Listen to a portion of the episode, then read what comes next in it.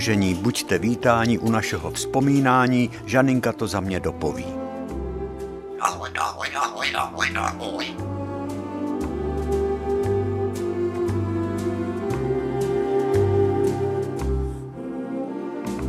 Člověk se tak jako soustředí a chce něco hezkého říct a papoušek mu to takhle skazí.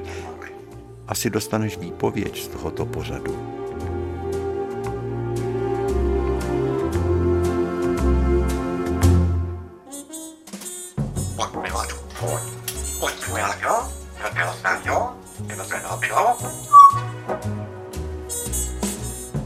Ještě aby byl trapas dokončený, tak si mohla říct, že nás všecky vítáš napříč politickým spektrem v časovém horizontu. A byla by si absolutně in, jak se říká teď. To by byl politický projev, holka.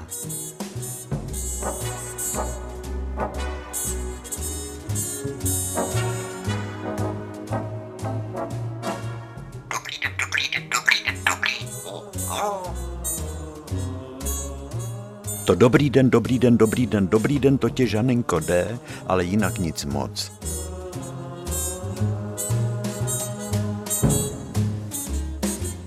Takže měli jsme snahu, viděli jste to, slyšeli jste to, vážení a milí, chtělo by se mi říct posluchači, ale teď si najednou uvědomuju, že během těch deseti let jsem nikdy toto slovo nepoužil. Bylo by to přece na místě takže mikrofon v mém ateliéru je zapnut. Žando, ty už ale mě opravdu nebavíš.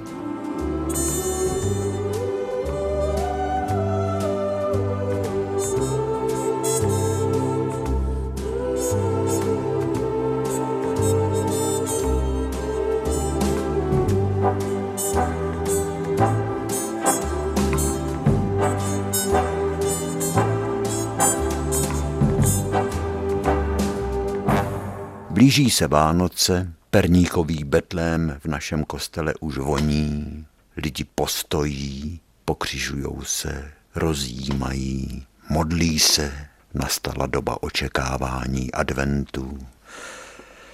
Lidi, člověk, jak to napsal Viktor Hugo? Ne, Balzak. Balzak napsal, člověk je jediný tvor planety, vnímající trojí čas minulost, přítomnost a budoucnost. A Bohumil Hrabal zase říkal, minulost je nám známá, přítomnost už v této chvíli přestala existovat, ta se stala minulostí, ta vteřina, a budoucnosti se bojíme, protože lidský život nemá happy end.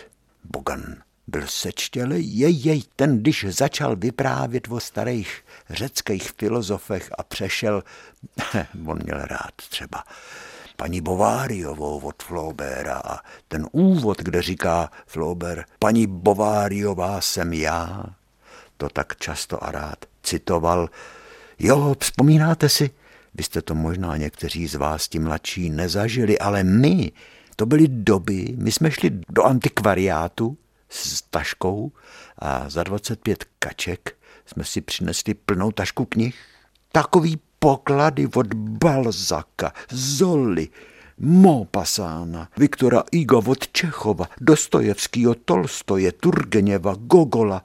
A pak jsme ty knihy až do noci četli a z rádia zněly koncerty vážné hudby nebo i jazz, protože jsme poslouchali i zahraniční stanice a bylo nám tak dobře, protože jsme byli mladí Život byl před náma a zdál se nekonečný a to, že byla železná opona, neprostupný hranice, to nás sice moutilo, ale co oči nevidí, srdce neželí. My jsme byli tenkrát na takovým velkým flámu, tak se to dá říct, protože celý mládí je vlastně jeden velký flám.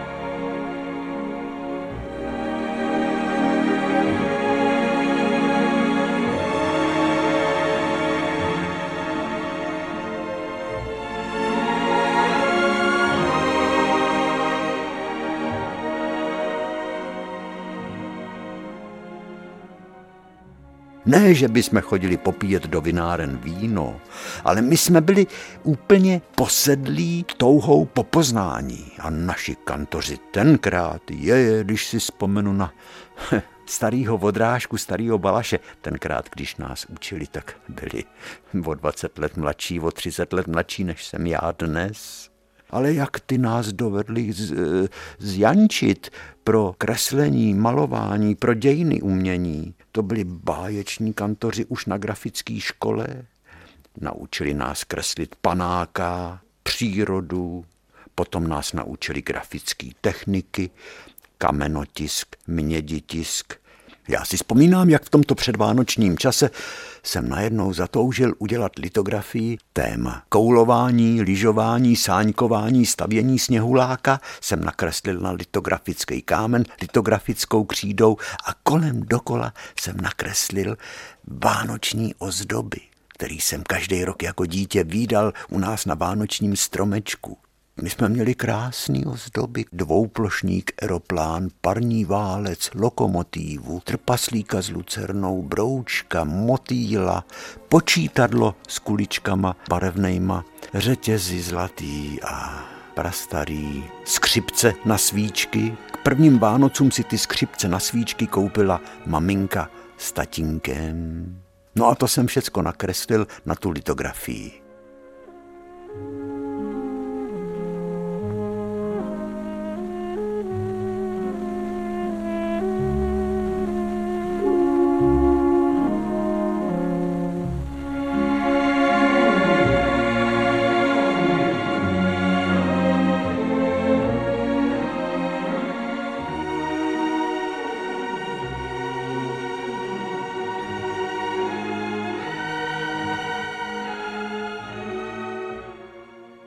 Kamenotisk s vánoční tématikou jsem tenkrát kreslil. To bylo v roce 1952. To byl život úplně o něčem jiném. A o tom, že se uspořádání světa zhroutí, že zanikne ta země, kde zítra znamená včera. To byla jednou taková situace, když jsme měli politickou nauku, tak kantor říkal, sovětský svaz náš vzor, je to země, kde zítra znamená včera. A ozval se hlas. A pozítří znamená předevčírem. Kdo to řek? A ticho. On se ten, kdo to řek, nepřihlásí. Bere si kantor hlavu do rukou nešťastně. Já se tu snažím, omlouvám vaší třídu, protože jen jeden z vás je člen Socialistického svazu mládeže. Říkám ale, že o to víc jste perspektivnější umělci a vy si budete dělat srandu z marxismu, leninismu. To si nezaslouží ani ten soudruh Lenin, že se nestydíte. Tak kdo to řek? A ticho. A ani ten svazák to na nás neprozradil, kdo to řekl.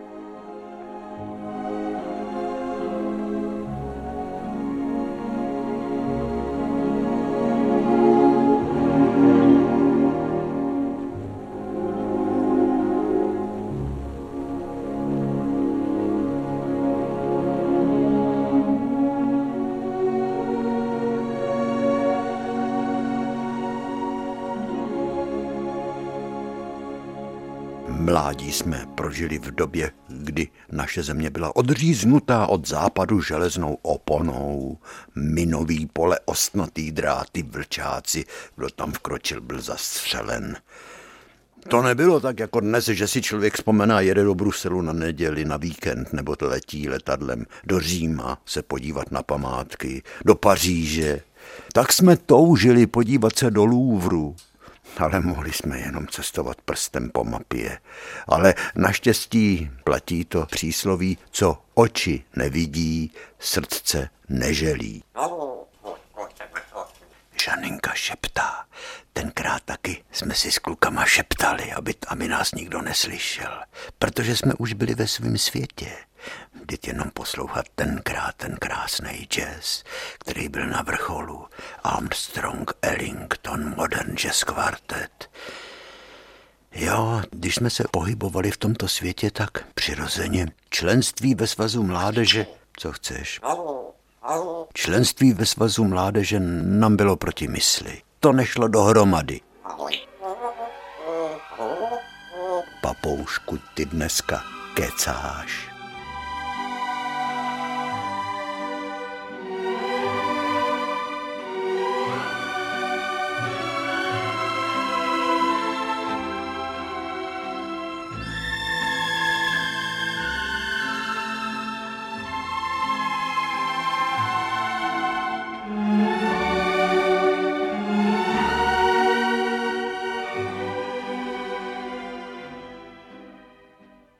Kde jsou ty doby, kdy jsi byla na sluníčku, viď? Teď ji dávám k otevřenému oknu přes poledne, na chvilku, aby se tak vyvětrala trošku.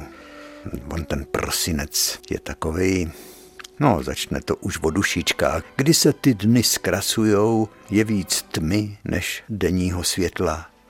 A to jde na duši. Lidi jsou takový zadumanější. No a ten advent neboli to očekávání, přichází právě včas. Advent by měl být dobou uklidnění, rozjímání, dobou, kdy si uděláme čas na sebe a svý nejbližší. Přesnej opak toho, co pozorujeme v poslední době.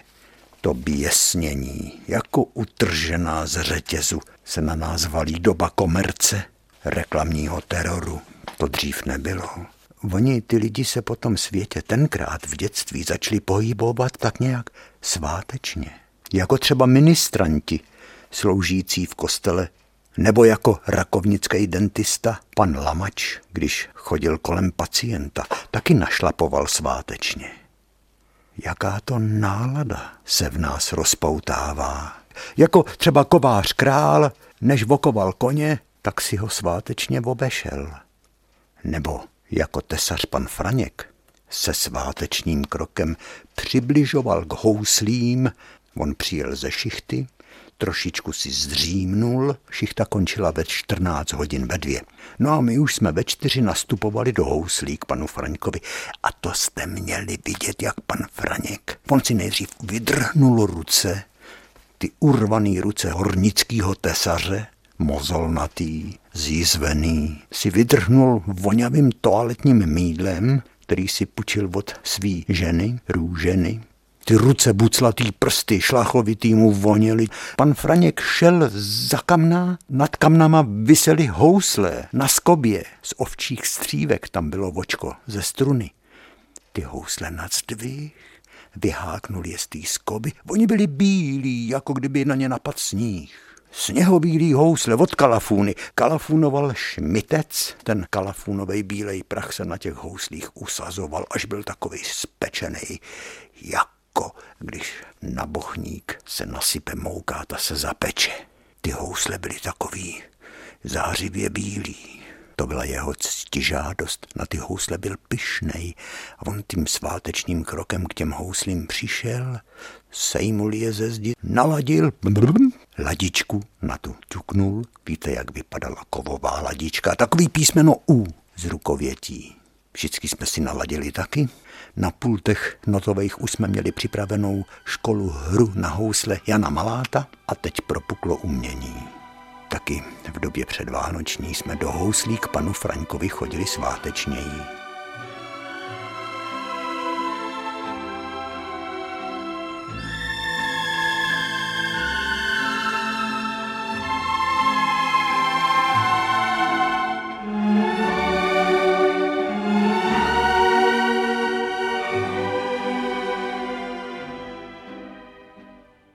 Nebo jako pan Liška, malej človíček s vypouklejma zádama.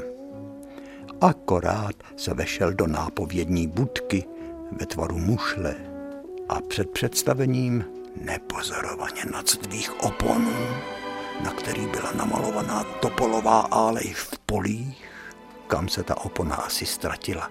To by byl obraz do Pavlíkovské galérie hercí nadzdvihli tu oponu a on vklouznul do té plechový mušle. Měla takovou opalizující zelenou barvu. Měl sebou tlustej sešit s celou divadelní hrou, třeba paličovat dcera, lešetínský kovář. No víte, co tenkrát hrávávali ochotníci. A ten taky kráčel tak, tak slavnostně, když představení skončilo, tak se všichni ty herci ukláněli a nejslavnostněji vypadal vždycky pan režisér Truhlář Beneš a pan Liška Nápověda.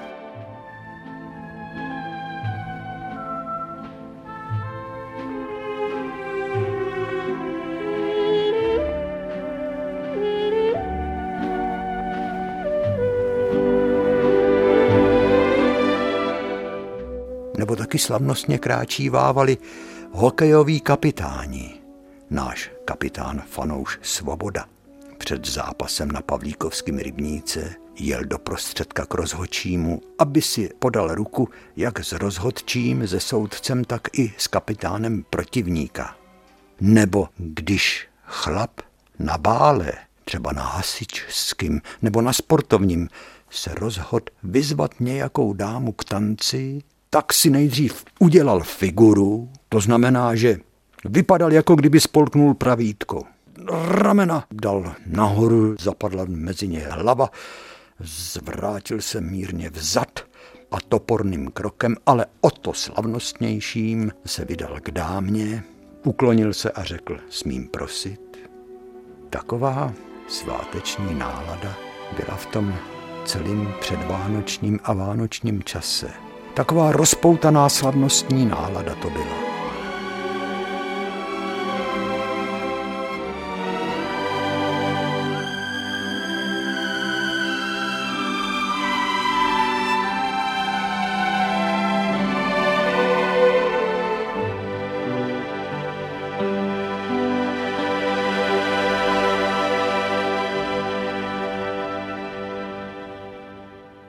Rakovnickém Husově náměstí kráčel přelud. Oděnej do lomených, světlých tónů, růžových, fialkových, modravých, závoj z klobouku za ní vlál, i vůně pudru. Ta její tvář vypadala jako tvář klauna. Jako nějaká madam z Čeplinova filmu. Rybička, to byl rakovnický skvost, ozdoba města. Když jsme ji potkali ráno cestou do školy, tak vždycky jsme věřili, že nedostaneme pětku sardel, kouli. A ono to vždycky vyšlo. Nebo jak slavnostně dokázali chodit pošťáci, četníci, ale hlavně náš policajt Kepard, který vybubnoval na křižovatkách všecko to, co by měli lidi od pana starosty vědět.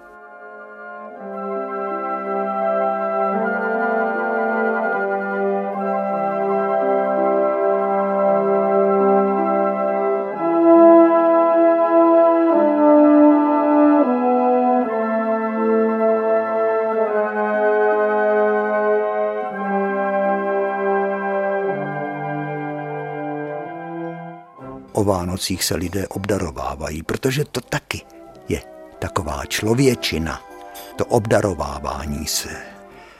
Ono je to v nás, je to zděděný od pradávna, ty dlouhý zimní noci byly tísnivý. Z hlediska věčnosti je pravěk a život našich prapraprapředků v jeskyních je jakoby předevčírem.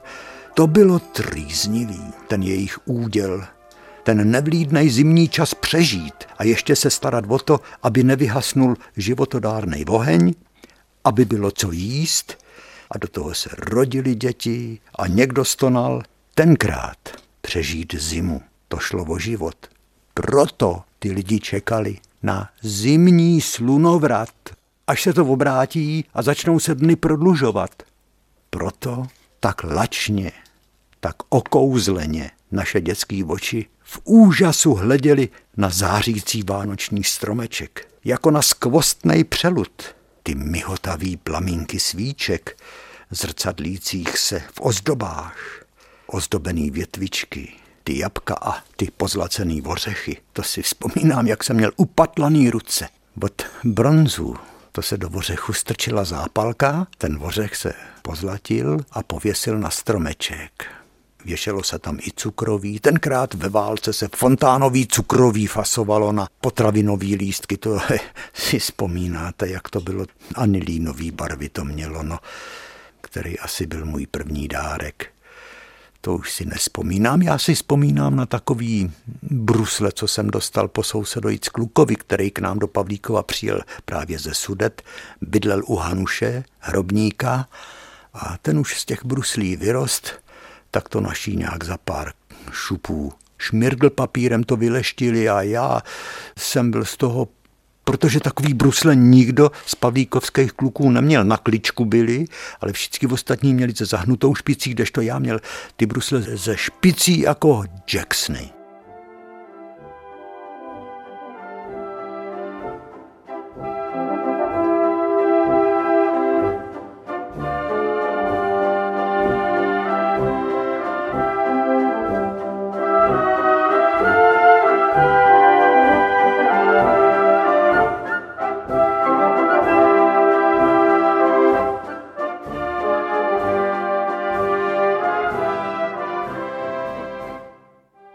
Jako starý film se mě vybavujou nějaký Vánoce v dětství, kdy u stromečku jsme se sešli děda, babička, můj tatínek, maminka a já a náš pejsek Fifinka. Šest nás bylo. Vždycky musel být sudej počet. A byla válka a já dostával rukavice pletený maminkou, ponožky, čepici. Babička dostávala nějaký šátek, to dostávala každý Vánoce. Děda možná dostal čepici na uši nebo novou fajfku. Co dostal můj tatínek, to ani už nevím a maminka taky ne. Ty se nějak šidili, protože byla tenkrát bída vo všecko. A že vlastně, když babička dostávala skoro každý Vánoce šátek, ona tak byla šetřivá. Když si oblíbila jeden šátek, tak ho nosila tak dlouho, až ty barvy toho šátku ve slunci žáru vybledly. Vybledly, představ si. Babička se nemohla s tím šátkem vybledlým rozloučit. Nosila ho tak dlouho, snad deset let. Už po válce dostávala sukní, šaty, ponožky, bačkory. Děda taky dostával bačkory. Takže potom najednou, když už babička nebyla a maminka se šla podívat do její skříně, tak tam našla hromádky šátků, zástěr, šatů, který babička nikdy na sebe nevzala, protože ona ráda nosila ty věci až do roztrhání. Ty lidi byli takový šetřiví. Co s tím budu dělat? Říkala maminka. Já to snad budu muset rozdat ženským.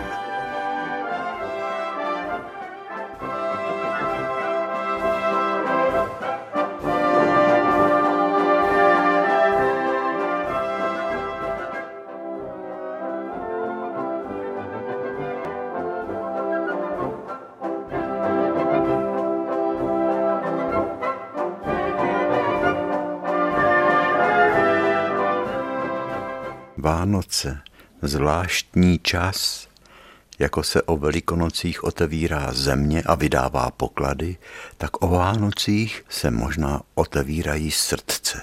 A každý o Vánocích je tak nějak dojmutej. Do dneška vidím ty oči dědy, babičky, maminky. I jako na starým filmu, vybledlým a poškrábaným stařičkým filmu vidím oči tatínka, když jsme seděli u našeho prvního vánočního stromku, když jsem si to začal pamatovat. Ty ozdoby tam zůstaly pořád, to, co tenkrát si s maminkou pořídili, i ten dřevěný stojánek, co ručně dělal táta, ale v těch očích se zrcadlila otázka. Kolik Vánoc ještě budeme spolu? Takhle všichni pohromadě. Co nás čeká?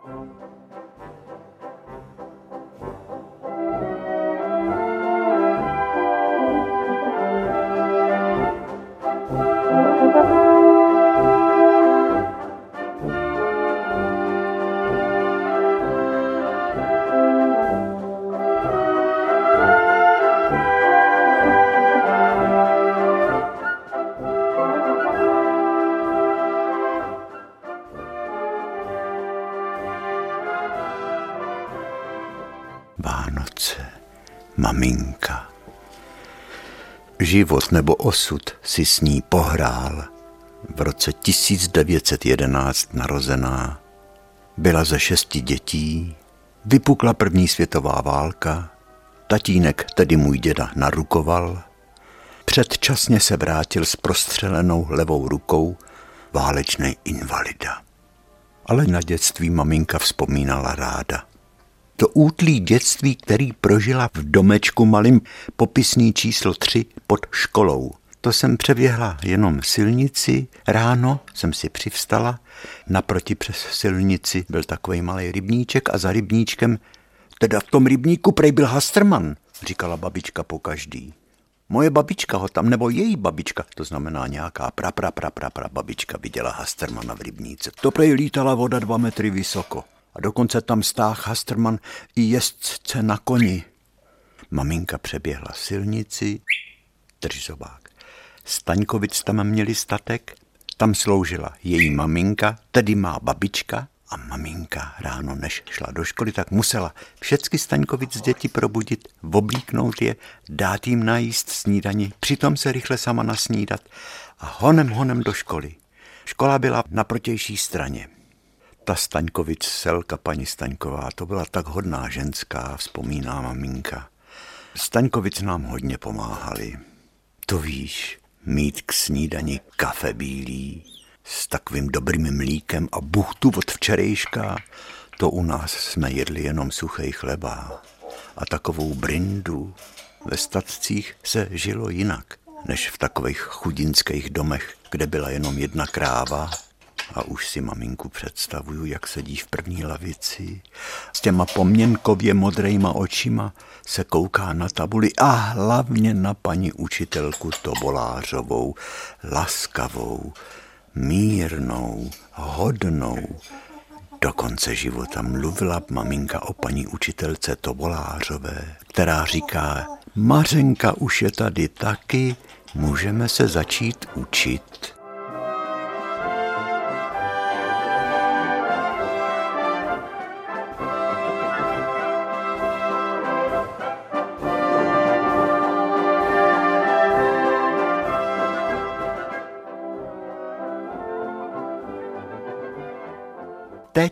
Si uvědomuju jasně, nebejt Vánoc, tak bych tu nebyl.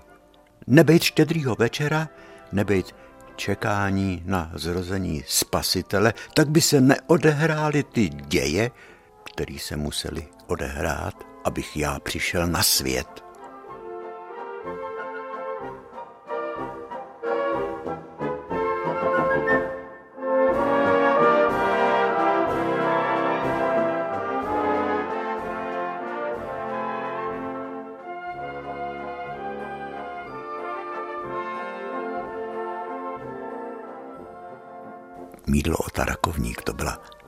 Nejnoblesnější rodina v Rakovníku. Milost paní Otová řekla, slečno, nechtěla byste mě výst domácnost? Já vím, že jste šikovná. Tak mě takový štěstí potkalo. Já to říkám všecko, protože to směřuje k tomu štědrýmu večeru. Takový štěstí mě potkalo, že jsem mohla vést domácnost u otů, u otů, představ si. Tři roky sloužila u otů, vedla paní Otový domácnost, přímo v rodinné vile. To byl tak jiný svět, vykládala maminka. Slušnost, pochopení, laskavost. Tam nikdo nikdy nezvýšil hlas. Hudba tam hrála. Hezká hudba buď z rádia nebo z gramofonu. Děti hrály sami na klavír.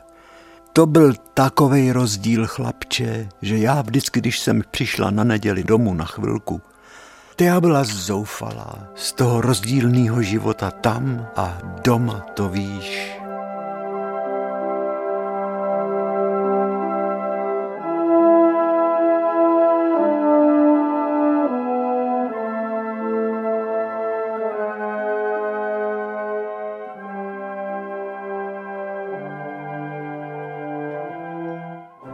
No a pak přišly ty osudové Vánoce v roce 35. Pan továrník s celou rodinou ve dvou autech odjeli do Prahy. Já si vzpomínám, jak jsem jim balila nohy do teplý deky. Tenkrát se ještě v autech netopilo. Sotva odjeli, tak se to strhlo. Taková chumelenice, bílá tma. Autobusy nejeli. A co teď?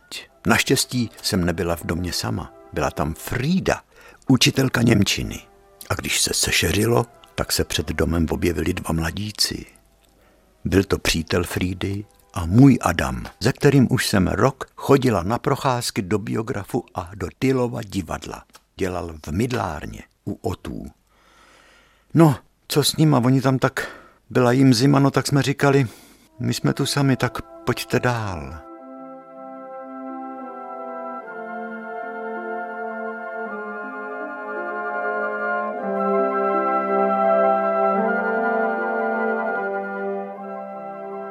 Štědrej večer, pak se odehrál ten zázrak. No, ty jsi vlastně dítě lásky. Štědrovečerní. Ale já jsem tě to neměla říkat. A ty, co nevíš, tak nepovíš, ty to určitě povíš do rádia. No, tak já jsem si před deseti lety maminku nahrál.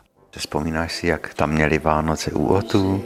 To, to byl stromeček, tam byla jídelna. Jídelnu jsme měli až vzadu v pokoji pro hosty třetí pokoj a tady vedle kuchyně hned. A tam se udělal i stromeček, to, to bylo krásný, víš, už já už měla večeři připravenou jenom nosit na stůl, teďko už nejlepší večeří pání a já jsem nosila na stůl. Už se jedlo a najednou zazvoní zvonek, šli tam koledníci a zpívali Narodil se Kristus Pán, radujme se. To jsme tam všichni lítli, skrz ten obývák, takhle tady byla ta chodba, schodiště, krásný schodiště mramorový měli, tam to bylo tak hezký. Oni koledníci tam po, už po schodech zpívali, víš, a já jim šla, oni zazvonili jako, tak ten katr jsem šla ode, odevřít, odemknout a, a oni vlezli do té chodbičky a bylo jich asi šest a zpívali. A víš, co udělal pán, pan továrník? Ten nechal večeři, šel si tam taky stoupnout k ním a On to byl operní pěvec takovej. Kdyby si ho byl znal, to byl člověk ohromný. Teda. To je škoda, že ty lidi, mě to tak dneska líto, když tolik lidů je pryč, co já jsem měla ráda, co jsem žila. To je strašný. Tak a on na plném hrdlem začal jim zpívat s těma kolidníkama. To bylo tak hezký a to už to jsem zažila, co jsem tam byla tři roky, každý rok. To už jsem věděla, že přijdou, tak jsem se vždycky na to těšila. Já měla ráda hrozně zpěv. Tak zaspívali ty koledy nějaký a dostali vejslužku a já nevím, co jsme jim to dávali peníze, taky myslím. A pán Holci s nima zaspíval, to byl člověk. Toho je mi taky hrozně líto. Prosím tě, on si dostane tu leuko, leuko, leukolemii, jo. Jak se to řekne? Špatnou krev? No je to možný, takovýhle člověk. Já potom už byla pryč a jezdili jsme do kina potom, to už jsem byla vdaná, ano, a oni spolu se odívali, vždycky se spolu vedli. U nás chodili hned, jsme měli hned vedle potok, že jo, blízko, tak chodili podle toho potoka. Ten to udělal pan s jeho dělníkama udělal tu regulaci toho potoka. To teklo tak povrch, jen tak klikatě, jako je tady xenomatu, víš, a tady udělali tyhle ty hráze. Tvůj tatínek tam chodil taky. Když neměl pro dělníky dost práce, tak je všechny vyhnal na ten potok a tak máš hezký vzpomínky na, na Vánoce u Otů. No to bylo krásné, rozdávali se dárečky. Taky si něco dostávala? No to víš, že jo, dostali jsme já už tě si nepamatuju co, ale myslím, že hlavně peníze, že nám dávali, ale něco taky. Ona nám dávala tak nějakou tu zástěrku nebo tak a jinak. O to vy odjeli na ten štědrý den do Prahy? Já ti dám, to já ti říkat nebudu.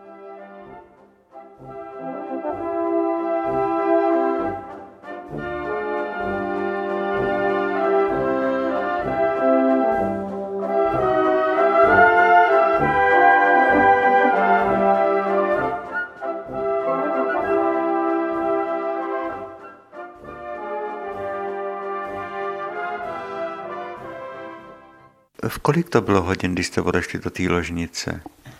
my jsme měli svůj pokojček nahoře, tam, jsem, tam jsme byli my a dole jsme si udělali výdelně večeři krásnou, všecko jsme pili, lávičky, broušený sklo.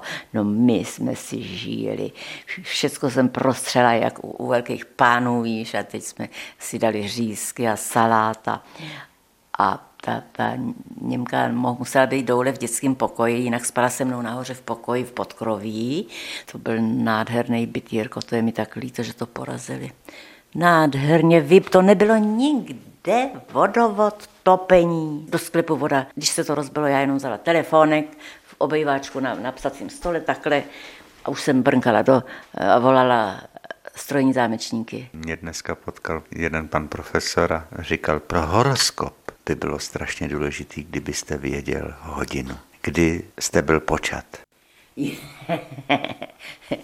jo, to já nevím, kolik bylo, jestli bylo 10 nebo 9 nebo 11, to nevím. Když tam kluci zůstali do rána. To bylo hned po večeři. Jsme večeřili díl taky, tak nevím, jestli to bylo v 8, opravdu, že jsme večeřili a pak jsme si udělali takový večer, to bylo tam rádio, prosím tě, jsme měli, hráli jsme si. Co hráli na rádiu? Jo, to já už si nepamatuju.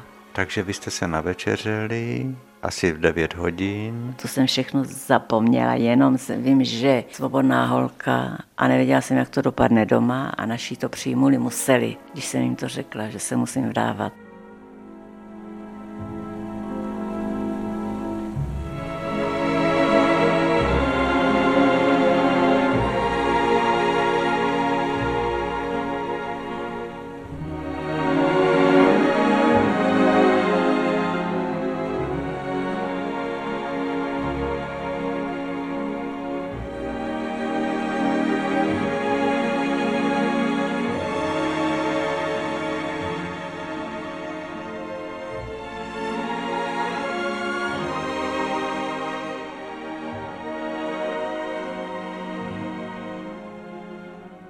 Já bych chtěla, abyste tu byla pořád, říkala paní Otová.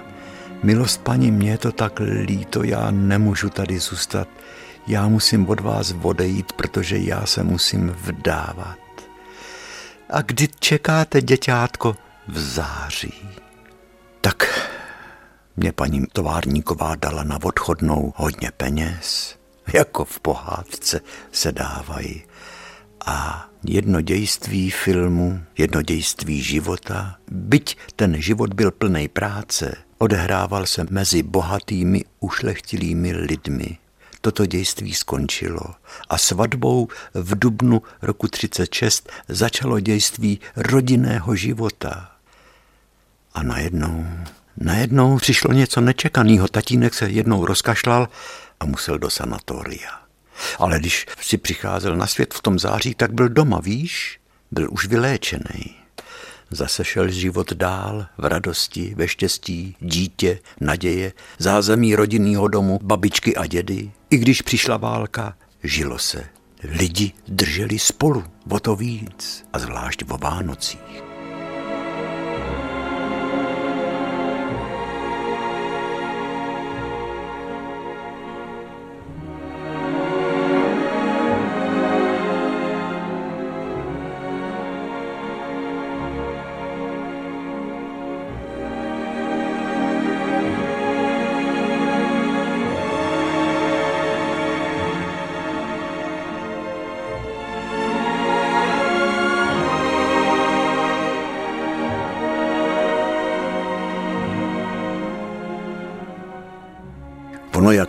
Tři generace, když žijou v domě, jo, to, to přináší i konfliktní situace, zapeklitý.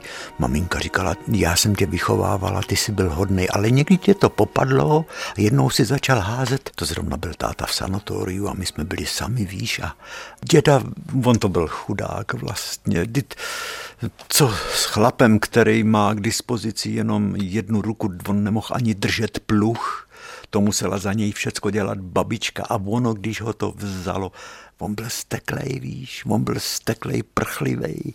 A ty si jednou házel takový kamínky do vejšky a některý ten kamínek cvrknul v okno a já jsem říkala, volala jsem na tebe, byla jsem na dvoře, kousek byl vedle tebe, Jiříku, nech toho, nech toho, rozbiješ to v okno, Jiříčku, pojď sem ke mně, ne, a ty si nešel, nešel. A cvrnk, nech toho. A děda najednou vzal prut a řekl, to by bylo, abych toho kluka nenaučil poslouchat. A bylo vidět, že se za tebou rozeběhne a já křičím Jiříčku, uteč. A ty si proběh vrátka, tam byl schůdek, ty si upad a děda za tebou a já už jsem viděla, jak tě rošlápne. Děda se vzmoh a přeskočil tě. Naštěstí. Já jsem řekla, tatínku, to si slyšel, že jsme museli vykat rodičům. Tatínku, to už nikdy nedělejte. Co se mě mícháte do výchovy mýho dítěte? Maminka vyprávěla, že svůj hlas vůbec nepoznávala, že, že z ní něco hovořilo, něco...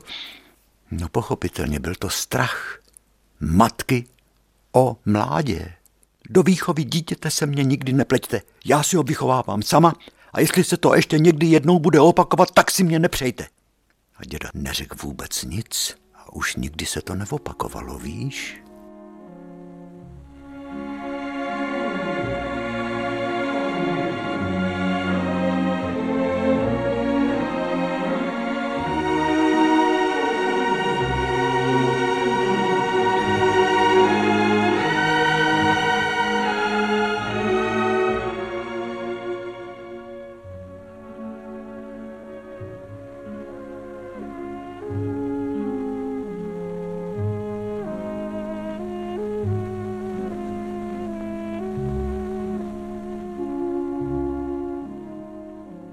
Existuje jedna fotografie. Tam jsou tak šťastný mladí lidi, ale hezký. Mamince to tak sluší. Má na sobě nějaký kostýmek, středně dlouhou sukni, táta sako, vázanku, štrapáční klobouk, pod nosem knír. A já tam dělám na té foce takový to Fifinko, pojď sem a zrovna vypadám jako nepěkně, jak mlaskám na toho pejska. Ale tam je vidět z té fotky, to bylo před válkou, šťastný pohled do budoucnosti. A bylo to úplně všecko jinak. Vánoce, bylo jich jenom několik, co tatínek zažil a ty v roce 42 byly jeho poslední. A pak přišly předlouhý dny a týdny a měsíce a roky. Já byl polosirotek, polosirotek, to jsem slýchával, on je polosirotek. Maminka vdova. Přijala úděl vdovy od daně. Byla výhoda, že jsme pořád žili v té místnosti s babičkou a s dědou. Maminka jak mohla, tak jim pomáhala s hospodářstvím. Když jsem byl malý, tak s kočárkem jsme chodili na tamhle to pole, na tamhle to pole. Potom jsem chodil pěšky, drželi jsme se za ruku. Jsem byl hned vedený k přičinlivosti. Když jsem vyrost, tak jsem dělal i těžký práce. Po každém dešti se objevily na poli kameny a kameny jsem sbíral do košíku a brambory jsem vybíral. Maminka taky, to jsme přicházeli domů udržený, ale byla to povinnost dítěte vůči rodičům, když tam můžeme bydlet a žít.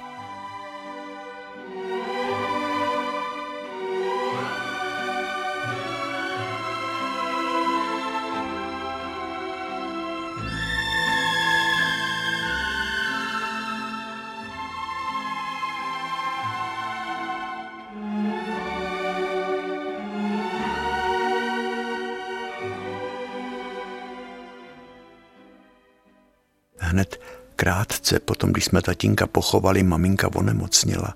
Říkala si v duchu, já umřu a to dítě tady nechám.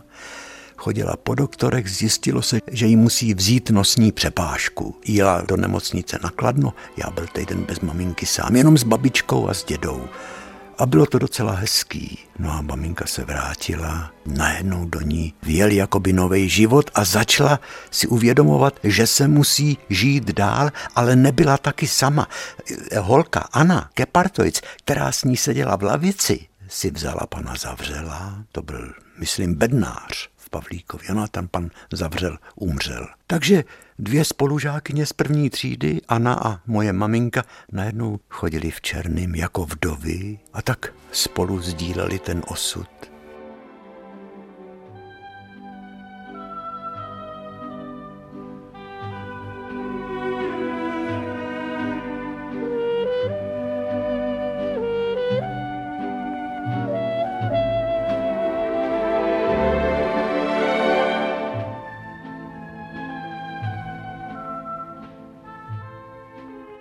Ještě, že tě mám, říkala maminka.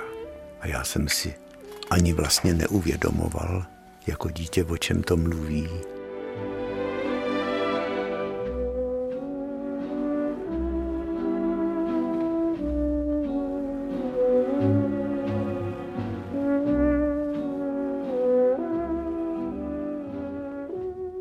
Táty byla škoda. Vždycky každý kluk se chce tátovi vyrovnat, přiblížit nebo ho dokonce překonat. Já jsem o tu možnost přišel tím, že táta umřel. On měl pověst čestného člověka, chytrýho, vyznal se v politice. A tenkrát ta politická situace před druhou světovou válkou byla set sakramensky napínavá. O to jsem byl připravený. Ale poskytli mě to učitelé, učitelé. Najednou jsem našel, jako maminka našla tu paní učitelku Tobolářovou, já jsem našel učitele pana Lolbera, pana Vachtla, pana řídícího Řežábka, učitelky paní Stočesovou, Podanou, Jiráskovou a to byly vzory.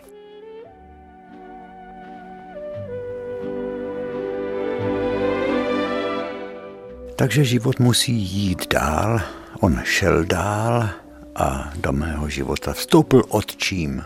Představ si, říkala mě maminka často. Ne, že bych to neměla ráda, tu holičinu. Říkala jsem tě to, že jsme v tom čísle tři, jak jsme bydleli, jak jsem se narodila, tam pod školou, že v jedné místnosti byl holič, který každý den dojížděl z rakovníka a pořád ty chluby a ty vlasy. Já na to nerada vzpomínám a najednou se objeví Míra, on byl fešák a vážený člověk, když byl taky předseda sportovců a živnostník. Živnostníci mají vždycky svoji čest. No a maminka říká, víš, že mě jednou řekl, mně se nelíbíte. No tak mě to tenkrát slušelo, vždyť jsem byla v nejlepších letech. A ten Míra, ten Mira, maminka mu říkala krátce Mira, ten Mira mě dostal na tuhle větu. Mně se nelíbíte vy jenom. Mně se líbí i ten váš kluk. Co jsem měla dělat, ne? Přece nebudeme celý život sami. No a já jsem měl štěstí, protože Mira se ukázalo, že to byl citlivý, vnímavý, umění milovný chlap. Maminku vozil do Prahy, do opery, sám hrál na housle, sice špatně, ale, ale o to raději. A můj otčím mě vlastně v těch zvláštních, v těch na vesnici nezvyklých tužbách být malířem, on mě podporoval. Všecko, co mě na očích viděl, tak mě dal. Začínalo to houslema, a končilo to tím, že mě podporovali s maminkou na studiích. To bylo štěstí tenkrát.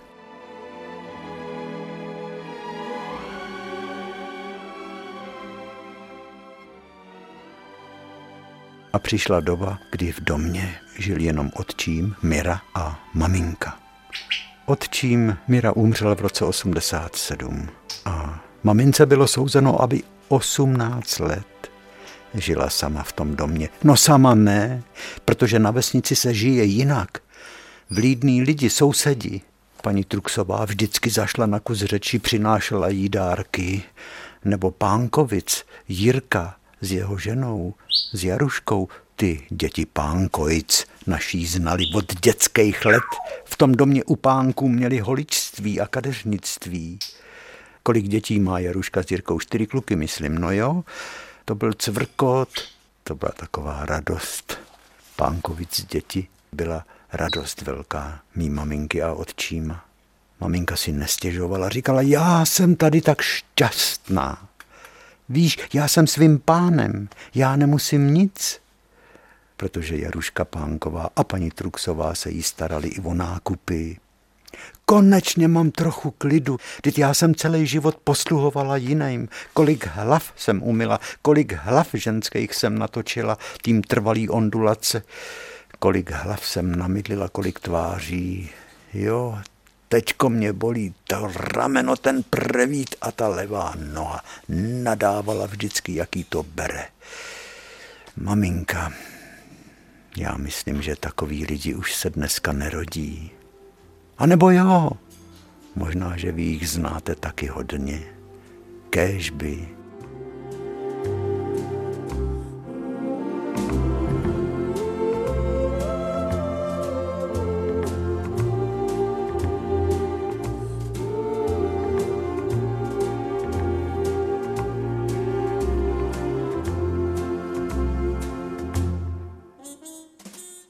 Nebudeme už pomalu končit Takže vážení, ať se vám povedou Vánočky, cukroví, ať se nepřejíte, ať vám nechytí vánoční stromeček. Je, to bylo často, že chytnul vánoční stromeček a i záclony. Ať hezky vkročíme všichni do nového roku.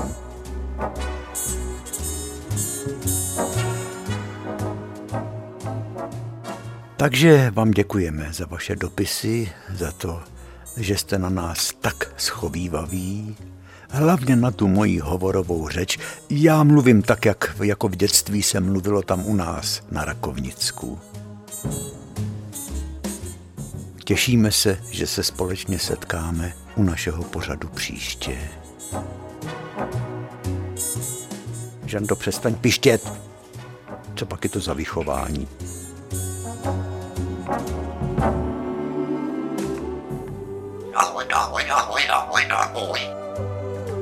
No, ještě, že vás pozdravila.